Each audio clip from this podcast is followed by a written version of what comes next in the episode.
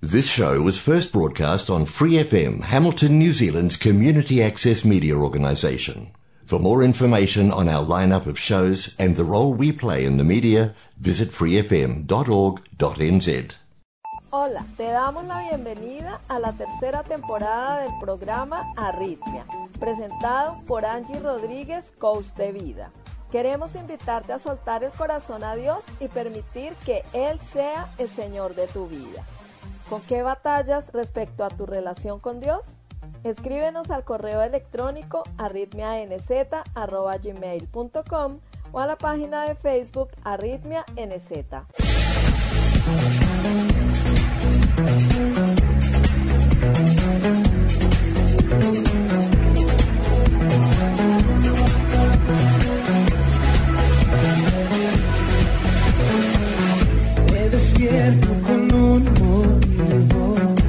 No viniste al mundo por casualidad. Formas parte de un gran plan. Encontrar el propósito de tu vida es tu misión. No es tarea fácil, pero juntos podemos lograrlo. Serás plenamente feliz. Arritmia, cuando todo pierde sentido.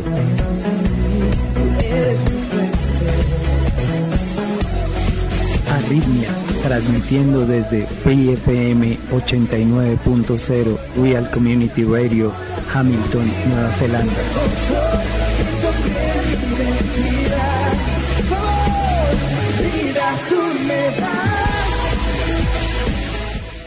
¿Cómo te sientes el día de hoy? Yo me siento intrépida y me quiero llevar a avanzar. Pedimos la bendición de Dios para iniciar con nuestro programa del día de hoy. Amado Padre, gracias por ser suficiente, por darnos provisión para todo cuanto podamos necesitar en esta vida para avanzar, para crecer, para defendernos de las acechanzas del enemigo.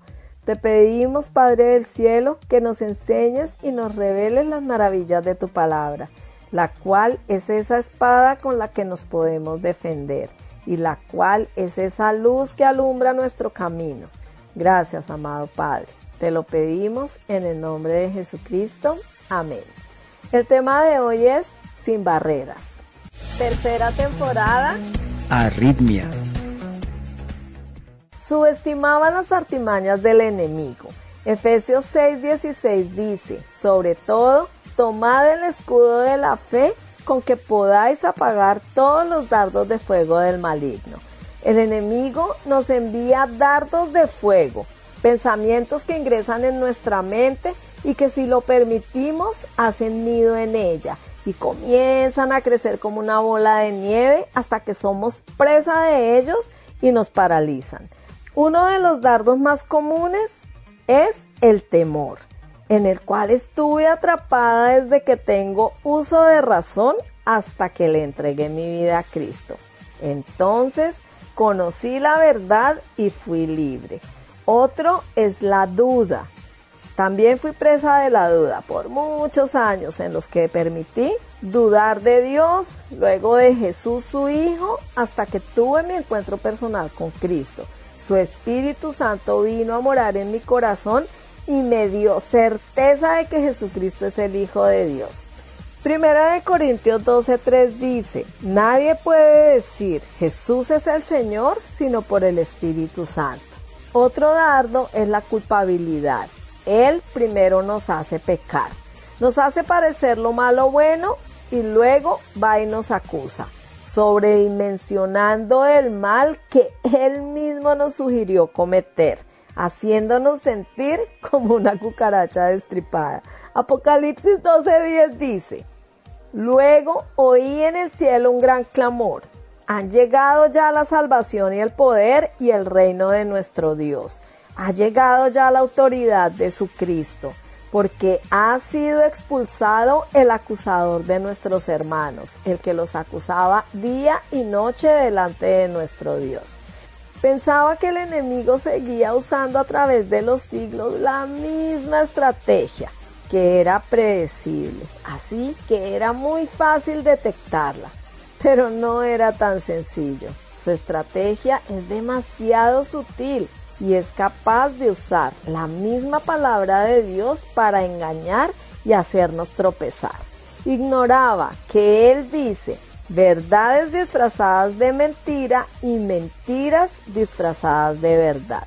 Génesis 3 del 1 al 5 nos habla de la caída del hombre.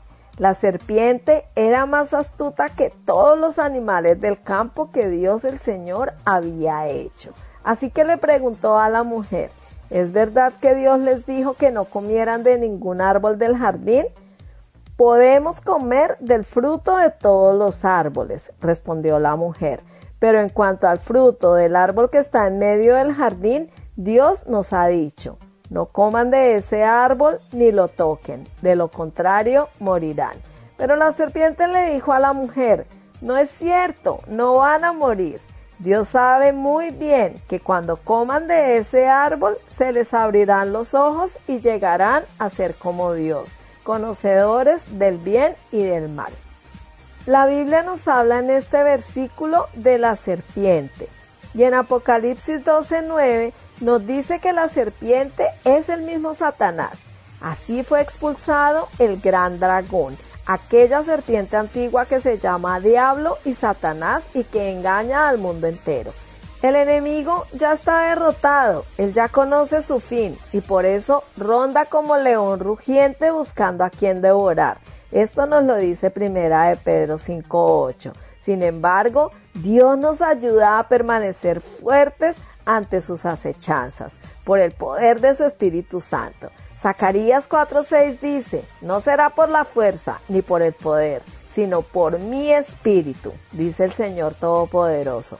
Todo lo podemos hacer por medio de su Santo Espíritu, porque no tenemos lucha contra sangre y carne, sino contra principados, contra potestades, contra los gobernantes de las tinieblas de este siglo, contra huestes espirituales de maldad en las regiones celestes. Dice Efesios 6:12. Y su provisión es la armadura de Dios, la cual nos protege. Manténganse firmes, ceñidos con el cinturón de la verdad, protegidos por la coraza de justicia y calzados con la disposición de proclamar el Evangelio de la paz Además de todo esto, tomen el escudo de la fe, con el cual pueden apagar todas las flechas encendidas del maligno. Tomen el casco de la salvación y la espada del Espíritu, que es la palabra de Dios. Oren en el Espíritu en todo momento con peticiones y ruegos. Manténganse alerta y perseveren en oración por todos los santos. Esto lo encontramos en Efesios 6 del 10 al 18. Solo con un conocimiento de la palabra de Dios, manteniendo nuestra comunión con Él y permitiendo que Él sea quien guíe nuestra vida, podremos defendernos para que podamos vivir una vida plena, libre y sin barreras que nos impidan hacer su voluntad. ¿Y tú, con qué batallas respecto a tu relación con Dios?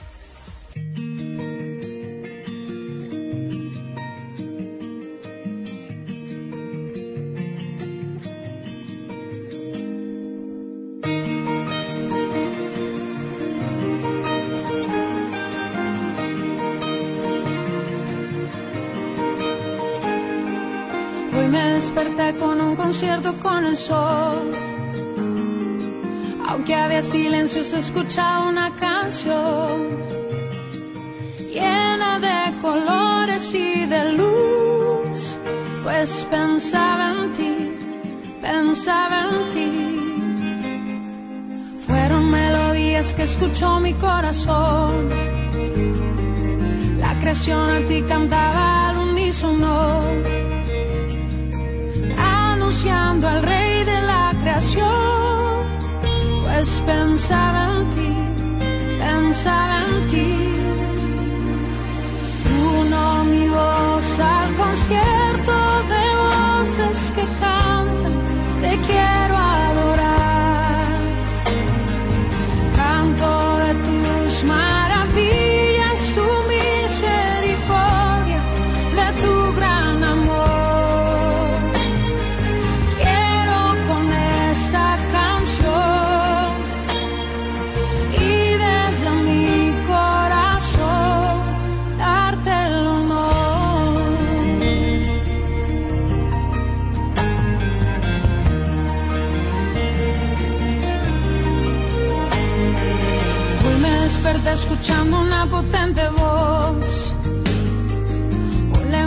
Sin palabras anunciando a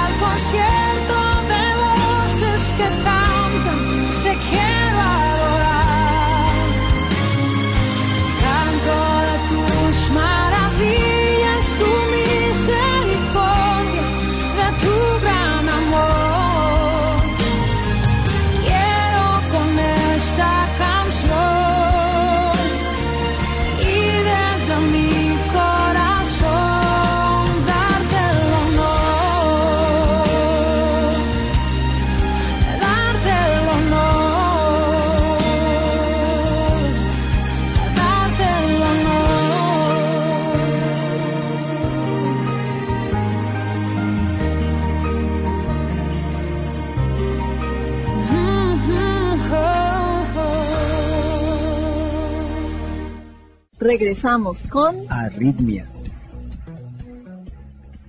Hoy escucharemos el testimonio de la cantante y compositora mexicana Marcela Gándara. Disfrutémoslo. Tu testimonio. Yo, pues soy mexicana, em, tengo treinta y tantos años y eh, crecí toda mi vida en la frontera con Estados Unidos en un lugar que se llama Juárez, Chihuahua.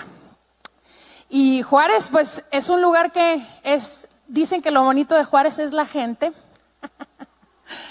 Eh, porque la verdad es que es un lugar súper desértico, es desierto, en su vegetación es desierto, no tenemos como aquí un arbolito en la mañana para poder respirar y que se vea bonito, ¿no? Es así súper mega seco, es desierto y se ha hecho famoso los últimos años por ser un lugar de la capital de violencia.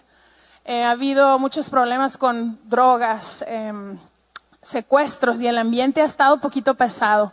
Las cosas van mejor, pero crecí en una ciudad donde pues no, no fue siempre segura, eh, donde la mayoría eran católicos y, y era difícil ser cristiana creciendo. Ayer les platicaba por parte de mi mamá, soy cuarta generación de cristianos, mi bisabuelito era cristiano y um, él me platica que fue pues de los primeros cristianos en México, ¿no? Me imagino que antes había más, pero a él le tocó que lo apedrearan por hacerse cristiano y mm, mi abuelita dice que cuando a ella la invitaron por primera vez a la iglesia, le decían que si iba a la iglesia cristiana en la noche se le iba a parecer una mano pachona y le iba a jalar los pies. cuando ella era joven, entonces que ninguno de los jóvenes querían ir a la iglesia cristiana por eso, porque los tenían asustados que les iban a pasar muchas cosas si iban a la iglesia.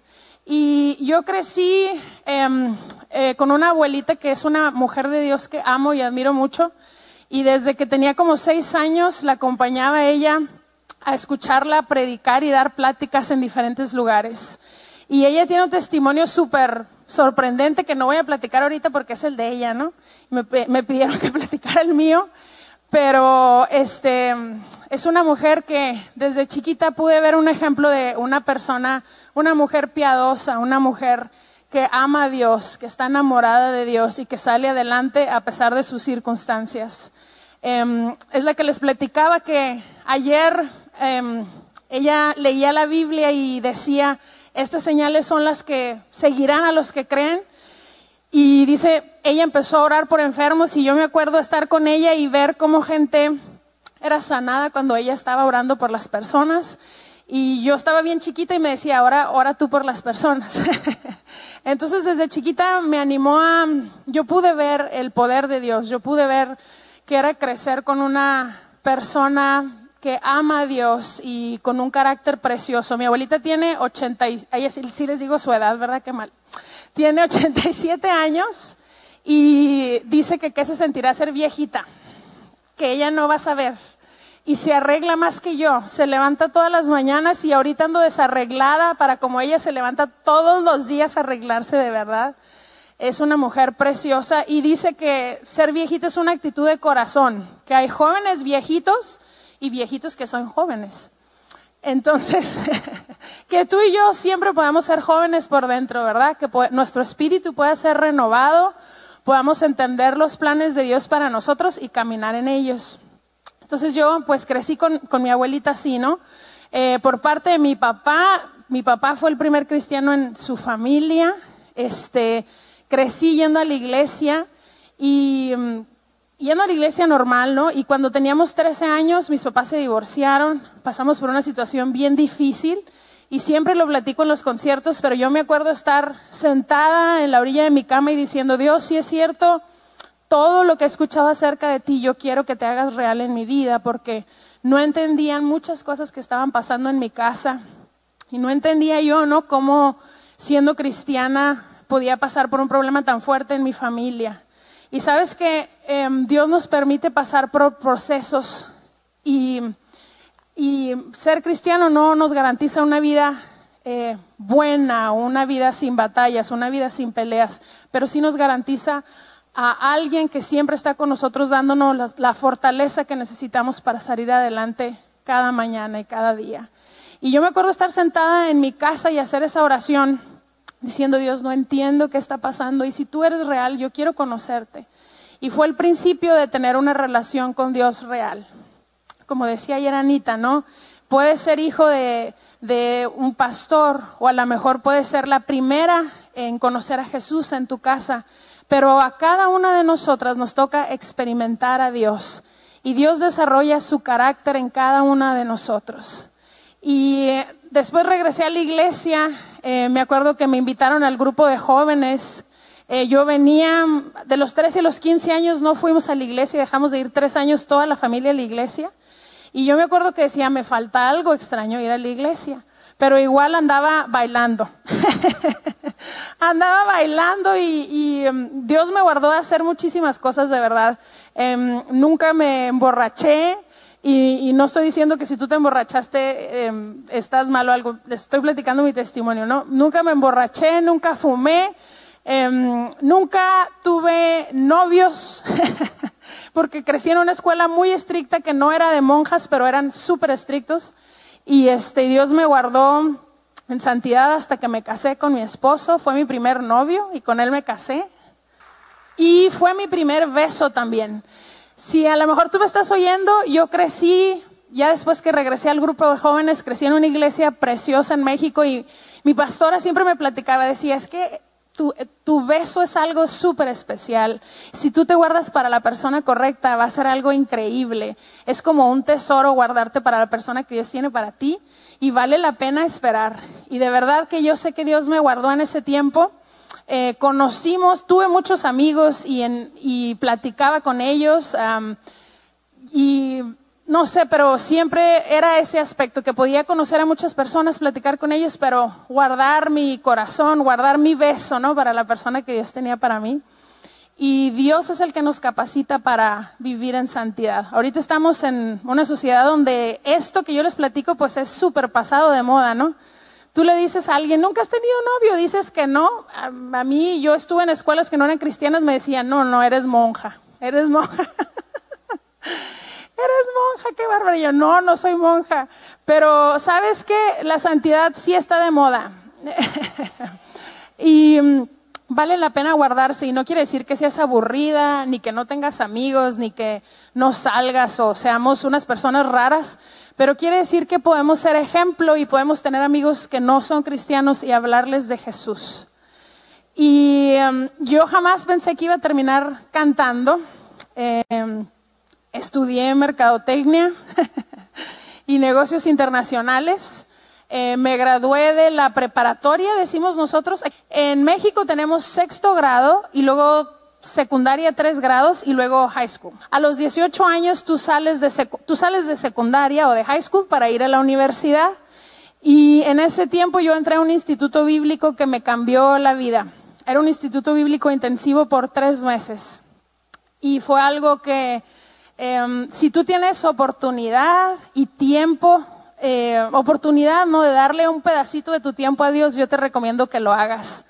Eh, ha sido la mejor decisión de mi vida y hubiera querido poder estudiar más tiempo, pero eh, Dios tenía sus propósitos. Pero si tú tienes algún momento donde puedes hacer un tiempo en tu vida para experimentar a Dios, leer la Biblia, conocerlo más, yo te lo recomiendo. yo estuve en un instituto bíblico en mi iglesia que me retó a amar a Dios más, a conocer a Dios de una manera más profunda y a amarlo, a empezar a amarlo con todo mi corazón, a empezar a orar y decir, yo me acuerdo estar sentada como ustedes y oír en los congresos de jóvenes, es que Dios quiere usarte y Dios está buscando gente ordinaria como tú y como yo para hacer cosas extraordinarias. Y yo estar sentada y decir, pues, ¿qué querrás hacer conmigo, Dios? Eh, yo te entrego mi corazón, te entrego mi vida y lo que tú quieras hacer conmigo. Y a los 18 años yo le entregué eh, mi vida a Jesús. No, no, abrí, no empecé a orar ahí, pero le entregué mi vida. Yo le dije, Dios, eh, hay una frase eh, de Eliot que es súper famosa que dice que no es necio el que da lo que no puede retener para obtener lo que no puede dejar de tener. Está medio rebrujada, ¿no? pero quiere decir que habla de rendirse que tener la vida en nuestras manos no es lo más sabio porque dice Dios que sus pensamientos son más grandes que nuestros pensamientos, sus caminos son mejores que nuestros caminos.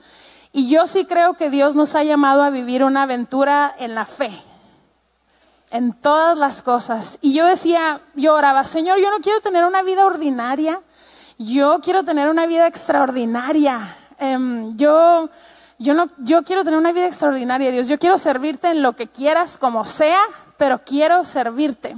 Y en mi iglesia, no nada más a mí, sino a todos los jóvenes que íbamos, nos, pusieron una cultura de servir en lo que sea.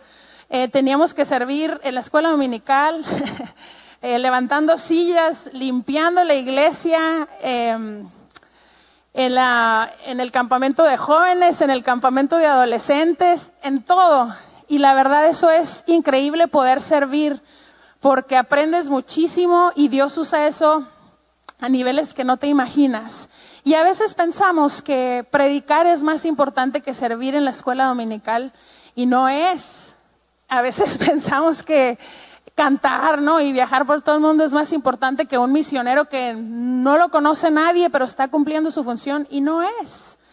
Y yo te quiero animar en esta mañana a que tú rindas tu vida delante de Dios, a que no hagas planes sin preguntarle a Dios qué quiere que tú hagas, porque los planes de Dios son mucho mejor de lo que tú y yo podemos planear, de lo que tú y yo podemos imaginar. Y ayer leímos que Él tiene un futuro para nosotros y una esperanza, y pues yo me acuerdo decir, Dios, ¿qué quieres que haga, no? Tener 18 años y decir, ¿qué quieres que haga? Y mi mamá nada más me dijo, lo que quieras hacer, pero tienes que ir a la universidad. Y yo, ay, yo ya me quería ir de misionera. Saliendo del Instituto Bíblico dije, me voy, no sé, a África, ya me veía en un pueblito, en México, no, ya me veía yo, ¿no? mi mamá me dijo, lo que quieras hacer, pero termina la universidad. Y yo, ay, Señor, qué sufrimiento, ¿no? me quería ir ya a abrir una iglesia en quién sabe dónde. Y mm, en ese tiempo yo empecé a cantar. Eh, siempre he cantado en la regadera, en la escuela. Em, mi mamá me platica de broma, pero dice que cuando tenía 10 años le habló la maestra en la escuela a mi mamá para decirle que estaba cantando mucho en el salón y que cantaba muy fuerte. que si no, que si me decía por favor que no cantara. Y mi mamá así como que es que, que, le dijo, su hija está muy feliz y canta siempre. Mi mamá así como que, pues cómo le digo que no sea feliz y que no cante.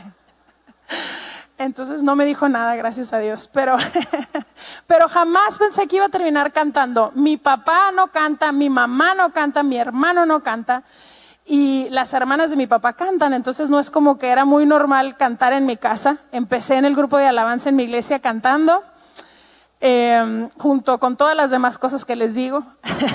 Estaba en la alabanza y y en la, y en la escuela dominical muchos años. Y este, con, trabajando con los jóvenes también. Y em, empecé a cantar y me acuerdo un día estar en un ensayo de la alabanza y decir, híjole, ¿cómo me gusta cantar? Como que podría hacer todo el día esto. Podría estar cantando todo el día, ¿no? Me encanta cantar. Y me pasó el pensamiento así.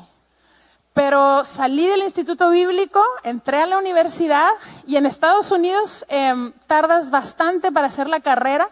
Ahorita ya hay maneras en que puedes adelantar, pero como yo hice todos mis estudios en México y luego me fui a Estados Unidos a estudiar, más o menos tardas como cinco años en graduarte. Yo no sé aquí cuántos años sea la universidad, pero allá son cinco años. Es bastante, ¿no? En México es menos, te puedes graduar a veces en cuatro años, en tres depende de qué estudies. En Estados Unidos a mí se me hizo eterno pero era parte del proceso y del plan que Dios tenía para mí. Y ahí en la universidad, eh, perdónenme, em, empecé a cantar en, en, la alabanza en la iglesia normal y me acuerdo que, pues en mi iglesia, Jesús Adrián era pastor y Jesús Adrián Romero siempre empezó al revés, siempre fue pastor y después cantó. Entonces, él creció y era parte del equipo pastoral de la iglesia. Los músicos iban a la universidad conmigo, éramos todos partes, así como fe y, los de la alabanza y paz, perdón. Este, eran parte del equipo de la alabanza y empezamos a cantar y de repente, pues oímos que Jesús Adrián empiezan a conocer sus canciones, empieza a ser famoso, ¿no? Y, normal, me empieza a invitar a hacer voces de fondo, empiezo a viajar con él atrás, pero yo estaba muy a gusto cantando atrás. Yo decía, feliz cantando atrás. Yo soy penosa, que cantes un milagro, que esté hablando ahorita es otro milagro. Porque no soy extrovertida. Y hay mucha gente que es súper extrovertida, ¿no? Como Cristín, que es puertorriqueña, eh, Lili, que es dominicana, y yo no, yo soy mexicana, los mexicanos somos un poquito más seriecitos. Y este, y yo me acuerdo las primeras veces que yo me pusieron a dirigir sola en la alabanza, me forzaron a cantar, me dijeron, Marcela, cantas esta canción. Y yo, no, no quiero cantar. Yo, por, te paras aquí y cantas la canción. Y sufrí horrible, ¿no? Pero fue algo que poco a poco Dios me ha ido empujando y el plan que Dios tiene para ti es algo que tú necesitas de Dios para cumplirlo. Es algo que no puedes hacer en tus fuerzas a lo mejor se les va a hacer bien chistoso, pero les puedo platicar muchísimas veces en las que he estado a punto de cantar y quiero salir corriendo de los nervios que me dan. Y pues eh, cuando me dijeron que si grababa mi primer disco, yo me acuerdo que me reí y pensé que estaban bromeando los músicos. Y este, y, y los músicos me dijeron, te hacemos un disco. Y yo, no, no, no, estás jugando. Y cuando ya vi que era en serio, dije, no es cierto, un disco a mí para qué? ¿Qué voy a hacer yo con un disco? No, no, no, yo, yo no quiero, yo, como les platicaba, yo pensé que iba a ser misionera, ¿no? Y yo les dije, no, yo canto porque me gusta, pero no, yo no quiero un disco, ¿para qué? No, no, no. ¿Qué voy a decir enfrente? Yo estoy feliz atrás porque Jesús Adrián hablaba y ya nada más me invitaba a cantar una canción, cantaba la canción y me regresaba y era feliz. Eh, no tenía que pensar en qué decir, me la pasaba con mis amigos, viajaba y yo contenta como si nada, ¿no? Y ya cuando vi que sí, todo estuvo muy gracioso, pero fue Dios, porque había un productor que era muy famoso, muy especial, que no quería trabajar con nadie, y oyó una canción donde de verdad, muchachas, eh, está tan mal hecha esa canción. y oyó una canción mía, ahí sabes que es Dios, de verdad, ahí sabes que es Dios. oyó una canción que estaba, la verdad, o sea, hasta canto en un pedacito desafinado, mal hecha. Y le dijo a Jesús Adrián, le tienes que hacer un disco a esta muchacha y yo se lo quiero hacer. Y es un productor que trabaja con mucha gente secular y es cristiano. Pero que él había dicho, yo no quiero hacer música cristiana con nadie porque hacen puras cosas eh, que no, no me gustan. Y, y, Dios lo usó a él para, para hacerme el primer disco. Entonces a mí me dicen, ven que te quiere conocer este productor. Y yo, no, yo para qué quiero conocer a un productor. No, no, no, muy mal. ¿eh? Yo, así de que yo para qué quiero conocer a un productor secular. Yo no quiero cantar música secular, yo quiero ser misionera, ¿no entienden? y, y este, pues bueno, me dicen, Marcela, ven por favor. Ok, yo voy. y ya fui y sabes que Dios es especialista en sorprendernos y sacarnos de nuestra caja de confort para que Él pueda ser glorificado. Ustedes me ven aquí, pero yo que me conozco, les digo, es un milagro que Dios me haya permitido viajar. Ya tengo como 14, 15 años viajando. Es un milagro que pueda estarles platicando mi testimonio y es un milagro ver lo que el Espíritu Santo ha hecho a través de las canciones. No me puedo dar crédito por eso. Pero lo que sí te quiero decir en esta mañana es lo que me dijeron a mí. Dios sigue buscando gente ordinaria para hacer cosas extraordinarias. Tercera temporada. Arritmia. Queridos amigos y amigas, muchas gracias por acompañarnos una vez más y les recuerdo que estamos incluyendo el mensaje del pastor David Jeremiah. Disfrutémoslo y nos volveremos a encontrar con el favor de Dios la próxima semana. ¿Y tú con qué batallas respecto a tu relación con Dios? Cuéntanos tus experiencias en el correo electrónico arritmianz.gmail.com o en la página de Facebook Arritmia Bendiciones.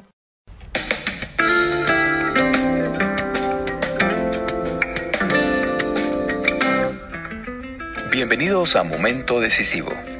Hoy el doctor David Jeremiah responderá a ciertas preguntas como ¿Es el amor de Dios un misterio para usted?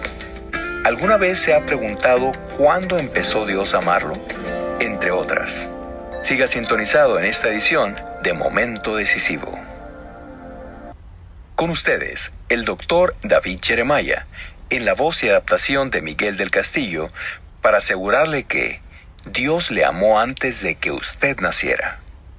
Esa es otra de aquellas verdades que resultan una gran sorpresa para las personas cuando estudian el amor de Dios. Vemos el amor de Dios como si fuera igual al nuestro, que en cierto momento vemos a alguien y vemos en esa persona algo que atiza algo en nosotros. Entonces decimos que nos hemos enamorado. Pero Dios nos ama incluso desde antes de que el mundo empezara. Él nos amó antes de que hubiera ninguna vida humana. La Biblia dice que Dios le ama incluso antes de la fundación del mundo. No entiendo eso por completo, pero es una verdad abrumadora. Vamos a explorarla hoy aquí en Momento Decisivo, al dar el segundo paso en esta maravillosa serie de mensajes titulada Dios le ama, siempre le ha amado y siempre le amará. Así que, Empecemos hoy recordando que este asunto del amor de Dios por usted empezó antes de que usted pueda imaginárselo. Dios le amó antes de que usted naciera.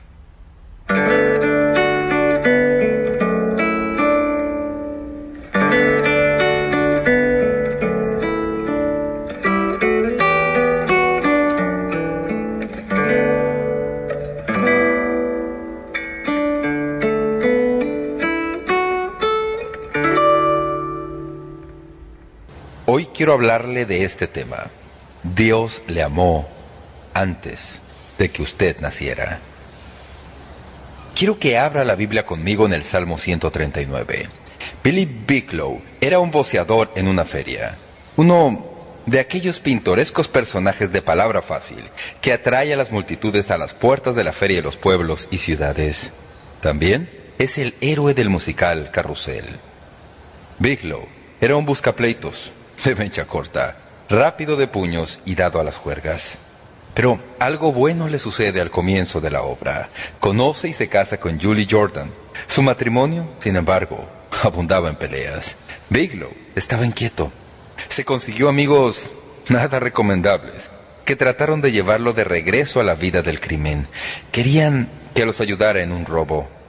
Entonces, mientras considera su destino, el mundo de Billy Biglow cambió se enteró de que él y su esposa iban a ser padres.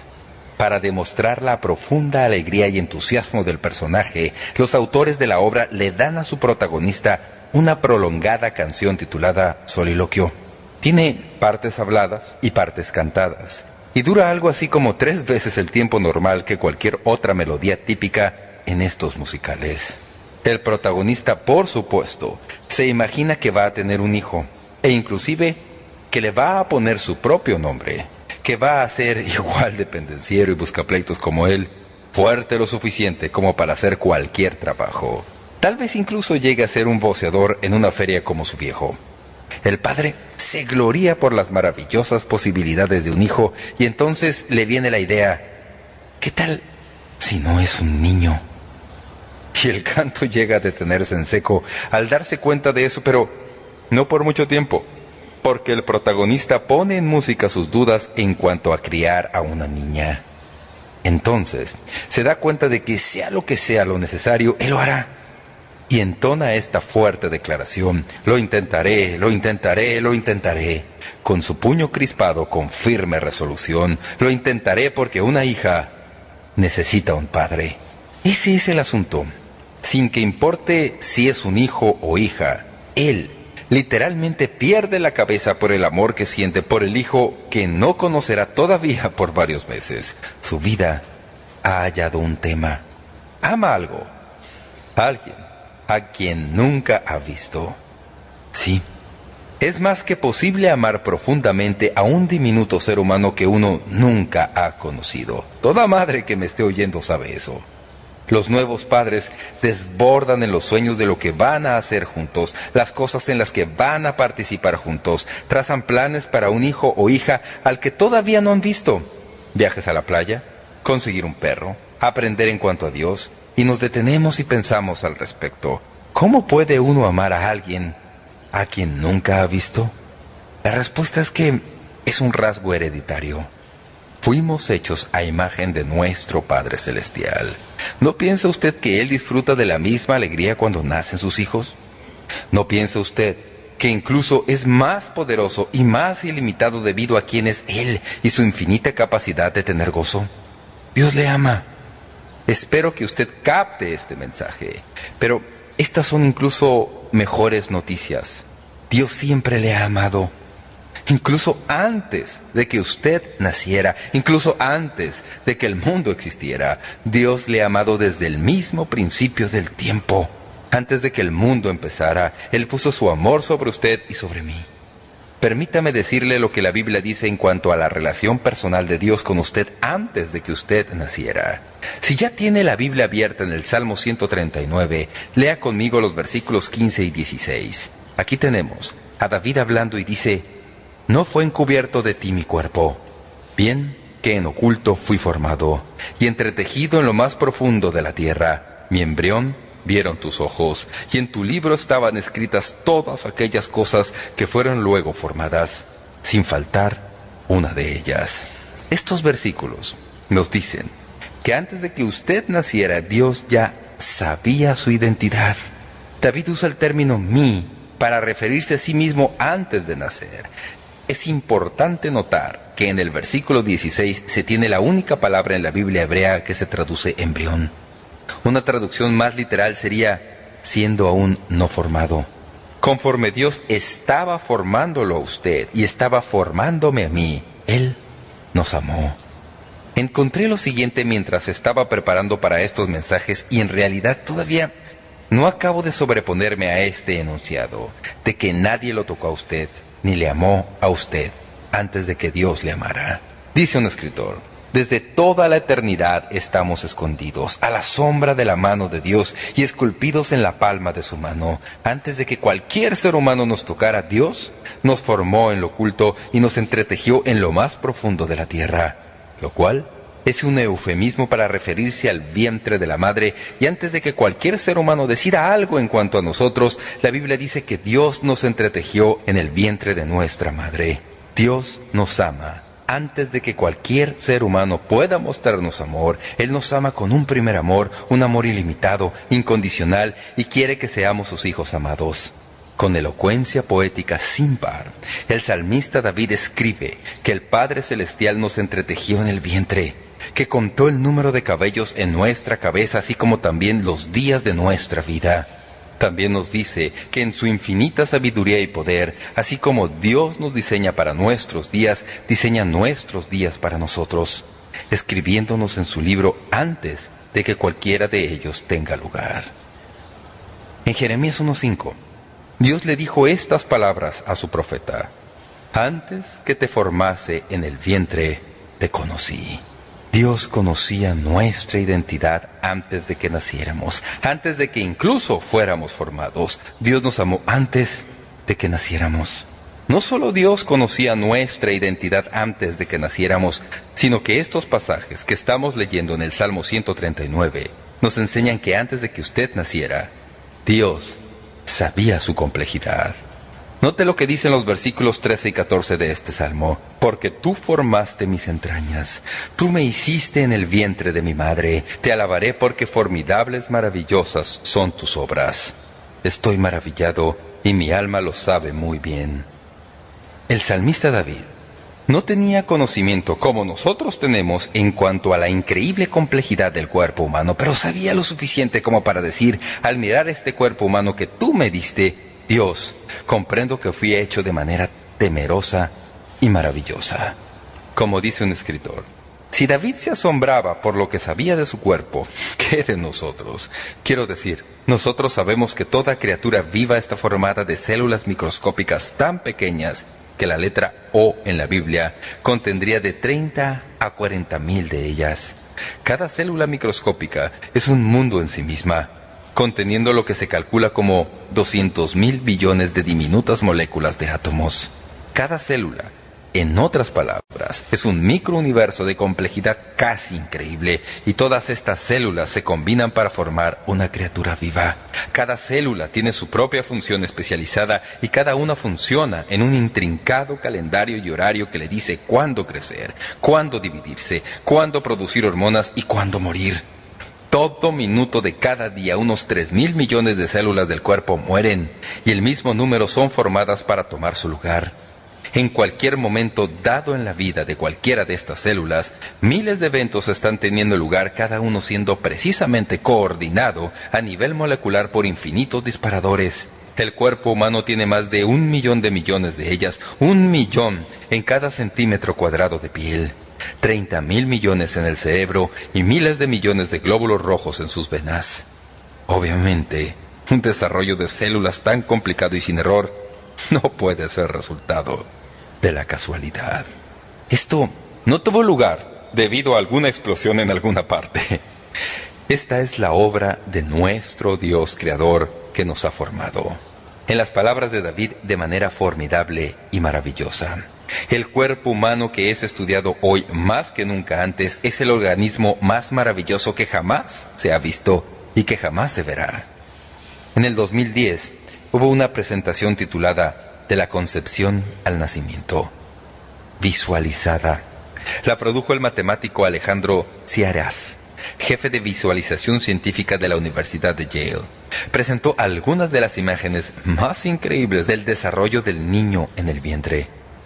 En el video, uno puede ver literalmente imágenes nunca antes vistas, como la primera división de una célula, el desarrollo del corazón apenas a 25 días de la concepción, el desarrollo de los brazos y las manos apenas a 32 días de la concepción y el desarrollo de la retina, nariz y ojos a los 52 días. Claramente aturdido por lo que había visto en su obra, que, por cierto, le ganó el premio Nobel este matemático concluye su charla con estas palabras. La complejidad de estas cosas, el modelo matemático de cómo estas cosas en realidad son hechas, están más allá de la comprensión humana. Aunque soy matemático, miro esto asombrado de cómo este conjunto de instrucciones formaron lo que hay en nosotros. Es un misterio, es magia, es divinidad. Acertó la tercera vez. Nuestro Creador, amigos y amigas, es un artista de majestad infinita. Es un artesano de aturdidores detalles y todo lo que él hace lo impulsa y guía su infinito amor por usted y por mí. Antes de que usted naciera, Dios sabía su identidad. Antes de que usted naciera, Él conocía su complejidad. Y antes de que usted naciera, Dios sabía su individualidad. Note lo que dice el Salmo 139.6. Mi embrión vieron tus ojos y en tu libro estaban escritas todas aquellas cosas que fueron luego formadas, sin faltar una de ellas. Aquí asestamos un contundente golpe a los que quieren hacernos creer que no hay cosa tal como una persona individual en el vientre. David dice, tus ojos vieron mi sustancia, cuando todavía no estaba formada, y en tu libro estaba escrito todo en cuanto a mi persona. Los días que yo iba a vivir en los senderos de este mundo estaban ya escritos para mí. incluso antes de que hubiera alguno de ellos, cuando todavía no existía ninguno de ellos. Señor, tú conocías todo en cuanto a mí. Tú me formaste de manera personal como un individuo. En las penetrantes frases de este salmo, David habla de su individualidad singular desde los primeros momentos en el vientre. Desde esos primeros momentos, Dios lo conocía y había ordenado lo que iba a ser su vida. Job habla de esto en otro lugar del Antiguo Testamento, en Job 10, 10, 12, y así es como lo dice la versión popular. Hiciste que mi cuerpo se formara como se forma el queso al cuajarse la leche. Me revestiste de carne y de piel, entrelazaste mis huesos y tendones, y me diste vida, me brindaste amor, y con tus cuidados me has mantenido con vida. El profeta Zacarías lo dice de esta manera en Zacarías 12.1. Jehová, que extiende los cielos y funda la tierra y forma el espíritu del hombre dentro de él, ha dicho, Zacarías dice que la formación del espíritu dentro de él, en otras palabras, el hecho de que se le conceda vida a un individuo humano, se equipara a la acción de Dios extendiendo los cielos y colocando los cimientos de la tierra. El salmista escribe en el Salmo 119, 73, Tus manos me hicieron y me formaron. Es interesante detenerse y pensar en esto, que la obra creadora de Dios en la vida de cada individuo se iguala a la obra creativa de Dios cuando Adán y Eva fueron hechos como seres humanos. Dios nos crea. Alguien dice, no, Dios no tiene nada que ver con eso. Sí, Dios tiene todo que ver con eso. Antes de que usted fuera formado en el vientre de su madre, Dios lo vio, lo amó, ya lo conocía. Estos versículos enseñan claramente la individualidad del niño en el vientre de la madre. Si usted lee las escrituras con este lente, empezará a hallar cosas en las que nunca pensó. Cosas como esta. ¿Recuerda cuando la madre de Jesús descubrió por revelación que iba a ser la madre de nuestro Señor? Fue a visitar a Elizabeth. ¿Lo recuerdan? Tomo la historia desde ese punto, Lucas 1.39. En aquellos días, Levantándose María fue de prisa a la montaña, a una ciudad de Judá, y entró en casa de Zacarías y saludó a Elizabeth. Y aconteció que cuando oyó Elizabeth la salutación de María, la criatura saltó en su vientre y Elizabeth fue llena del Espíritu Santo y exclamó a gran voz y dijo, bendita tú entre las mujeres y bendito el fruto de tu vientre. ¿Por qué se me concede esto a mí, que la madre de mi Señor venga a mí? Porque tan pronto como llegó la voz de tu salutación a mis oídos, la criatura saltó de alegría en mi vientre. María llegó, y Juan el Bautista dio varias volteretas en el vientre de Elizabeth porque, como ven, ya era una persona, era un individuo en el vientre de su madre. La ciencia actual fuertemente respalda la idea de vida genuina en el vientre. Escuchen con toda atención. Esta es una información muy importante en el punto en que nos hallamos en nuestra cultura hoy. La profesora Micheline Matthews Roth de la Facultad de Medicina de la Universidad de Harvard dice, es científicamente correcto decir que la vida humana del individuo empieza en la concepción. El doctor Watson Bowes, de la Facultad de Medicina de la Universidad de Colorado, dice, el principio de la vida humana individual es, desde el punto de vista biológico, asunto sencillo y directo. El comienzo es la concepción. Otro dice, como ven, médicos, biólogos y otros científicos concuerdan que la concepción marca el principio de la vida humana, un ser que está vivo y es miembro de la especie humana. Hay un abrumador acuerdo sobre este punto en incontables escritos médicos, biológicos y científicos. La evidencia científica es abrumadora, pero, de nuevo, si se considera el lugar de Dios en todo esto, el argumento queda resuelto con autoridad absoluta. Dios le amó a usted antes de que usted fuera hecho. Él le amó al prepararlo para este mundo en la belleza del embarazo humano. Y en todo momento Él tenía para usted preparada una vida y un propósito. Usted dice, para mí eso resulta muy difícil de comprender, pastor, porque me siento tan insignificante en este mundo y hay tantas personas y usted dice que Dios en realidad me conocía y que se interesa por mí. Si usted batalla con eso, debería batallar porque todos batallamos. Pero la única razón por la que batallamos es porque no podemos encerrar en nuestros brazos y nuestras mentes la magnificencia del Dios Todopoderoso que es tan infinito y tan majestuoso que sea posible para Él conocerlo a usted, llamarle y cuidarle como si fuera la única persona por quien debiera interesarse. no sabemos nada de eso. Recuerdo cuando nació nuestro primer nieto. Lo amé tanto que le dije a mi esposa, pienso que no podemos tener más porque ya no queda nada de amor en mi corazón.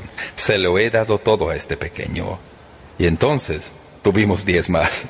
Y sabe, el amor se multiplica con estos niños, ¿verdad? Dios nos ama de manera separada, pero Dios nos ama a todos con un amor magnífico, mucho más intenso y mejor que el amor que yo tuve por mi nieto cuando nació o por mis propios hijos cuando nacieron. Dios nos ama individualmente, Él nos ama con magnificencia y Él nos ama con conocimiento. De modo que antes de que usted naciera, no solamente Dios sabía su identidad, su complejidad, su individualidad, sino que también antes de que usted naciera, Dios sabía su destino. Noten lo que dice Jeremías 1.5. Antes que te formase en el vientre te conocí, y antes que nacieses te santifiqué, te di por profeta a las naciones. En mi Biblia, anoté que en este breve versículo Dios dice cuatro cosas en un solo versículo. Él dijo, te formé, te conocí, te santifiqué, te ordené. El profeta Jeremías, antes de que incluso existiera, antes de que fuera formado, Dios ya lo conocía. Antes de que naciera, Dios lo santificó. Antes de que saliera del vientre, Dios ya había determinado que iba a ser su profeta. Dios fijó el destino de Jeremías antes de que Jeremías incluso llegara al mundo. Y Jeremías tal vez se preguntaba si Dios en realidad había pensado en eso porque luego se pone a discutir con Dios como recordarán. Leemos en Jeremías 1.6, y yo dije, ah, ah, Señor Jehová, he aquí, no sé hablar porque soy niño. Dios dijo, eso no es problema. Y esto no fue una decisión improvisada de parte mía. ¿Acaso no te das cuenta de que yo sabía todo en cuanto a ti mientras tu madre todavía te llevaba en el vientre? ¿Te das cuenta de que yo tenía tu destino ya trazado de principio a fin, Jeremías? Dios planeó este momento. Él lo esperó con gozo, así como el tiempo en que él y su hijo estarían juntos y tuvieran compañerismo. Y cuando Jeremías persistió en presentar excusas, Dios continuó volviendo y diciendo, Jeremías, yo voy a estar contigo para librarte. Es más, he puesto mis palabras en tu boca. Tal como Dios lo hizo con Jeremías, Dios atesora el momento en que Él nos dé crecer y ser cada vez más las personas que era su propósito que fuéramos, porque Dios tiene un plan para su vida y para la mía precede a nuestro nacimiento, precede al momento en que fuimos en realidad formados en el vientre. Dios nos creó con un propósito especial. Pienso que esa es una de las razones por las que somos tan persistentes para descubrir cuál es ese propósito. La pregunta que con más frecuencia se me hace en mi calidad de pastor es, ¿cómo puedo saber la voluntad de Dios para mi vida? En otras palabras, ¿cómo puedo figurarme lo que Dios ha planeado que yo haga? Y conozco a algunos que toman esto muy a la ligera. Dicen, pues bien, como sabe usted, Dios en realidad no tuvo ningún plan, así que simplemente busque un lugar y póngase a trabajar. Así es como muchos ven el asunto. Pero yo estoy convencido de que Dios tiene un plan para su vida. Si usted quiere saber cómo hallarlo, permítame darle la manera más sencilla que conozco. Y a lo mejor esto le va a parecer como que estoy restándole importancia al caso, pero escuche con atención. ¿Sabe usted cómo saber lo que Dios quiere que usted haga y para qué lo creó?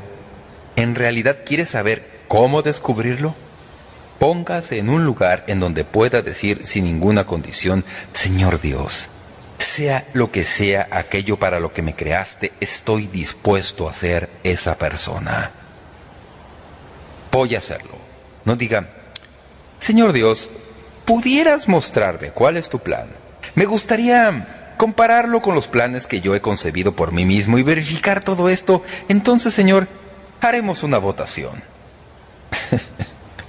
no, y no. Usted nunca descubrirá la voluntad de Dios de esa manera. La Biblia dice que si usted quiere hacer la voluntad de Dios, puede conocer la voluntad de Dios. Nosotros tratamos de hacer todo esto tan complicado que nos saltamos lo más sencillo y es que Dios no va a revelarle su senda mientras usted no llegue al punto en que diga, Señor Dios, estoy dispuesto a hacer aquello por lo que me creaste.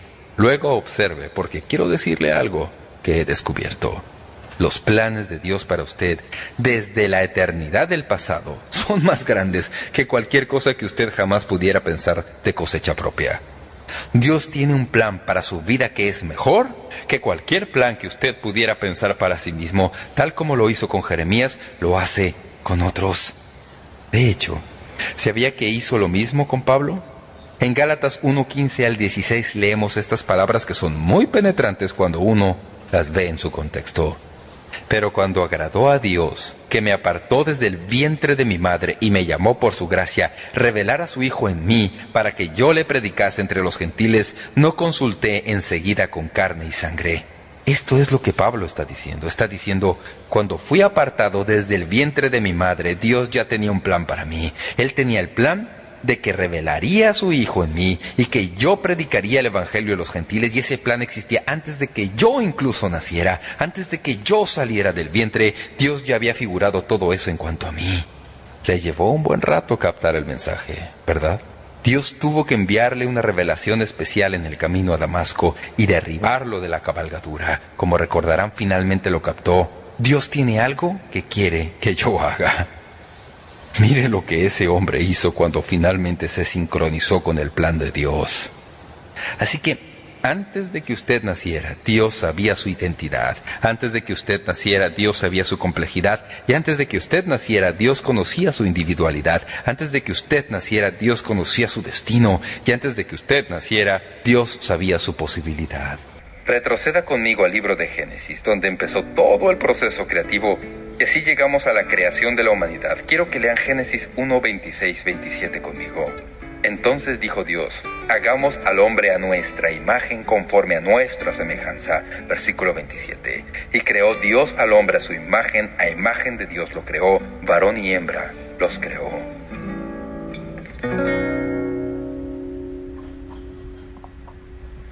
No es necesario levantarse en armas y despotricar contra el aborto. Simplemente se tiene que enseñar el amor de Dios, puesto que Dios tiene una relación personal con nosotros, incluso desde antes que naciéramos. Esa relación personal no empieza en el momento en que nacemos, ni siquiera empieza en el momento de la concepción, empezó antes de que el mundo empezara. Así es como nos ama Dios, así es como Dios me ama.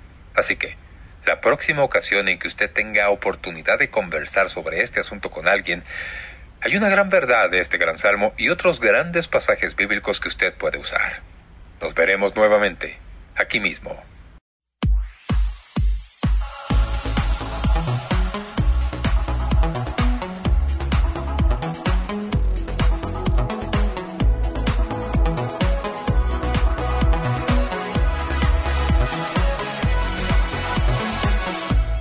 Despierto con un motivo, caminar junto a ti. He decidido vivir mi vida contigo. Me levantas con nuevas fuerzas. For more episodes, use the accessmedia.nz app for iOS and Android devices, or subscribe to this podcast via Spotify, iHeartRadio, or Apple Podcasts. This Free FM podcast was brought to you with support from New Zealand On Air.